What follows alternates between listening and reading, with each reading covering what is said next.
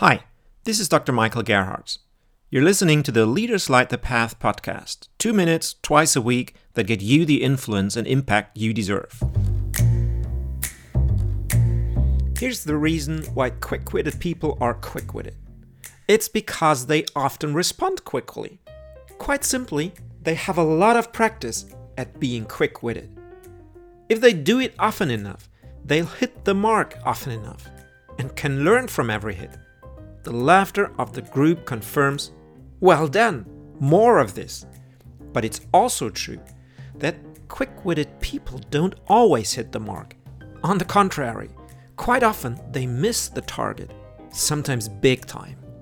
It's the mass that compensates for this. If you score enough hits, the missed shots don't matter much.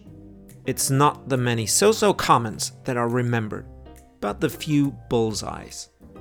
Quick-wittedness is one of those skills where perfection is completely counterproductive because the perfect opportunity has long passed while you're still looking for the perfect answer.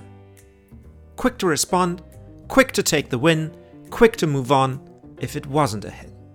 The crucial thing is this: you can't learn this in theory because it always requires spontaneity. Spontaneity has to be practiced, if only because the nervousness of the first time needs to be overcome so that it doesn't get into our way.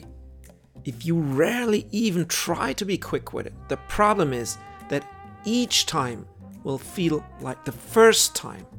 So, if you want to become more quick-witted, the next conversation is the best time to start learning it. Let go of perfection, respond quickly, see what happens, and learn from it. Yet, allow me to ask one more question. Why do you actually want to become more quick-witted?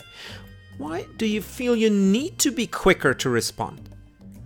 Being quick-witted is one thing, but when the laughs have faded, and then the much more thoughtful comment comes from someone in the background, that comment often takes a conversation much deeper. That's why you might also want to consider this approach. Listen better, think deeper, share more generous thoughts, even if that takes a bit longer. Keep lighting the path.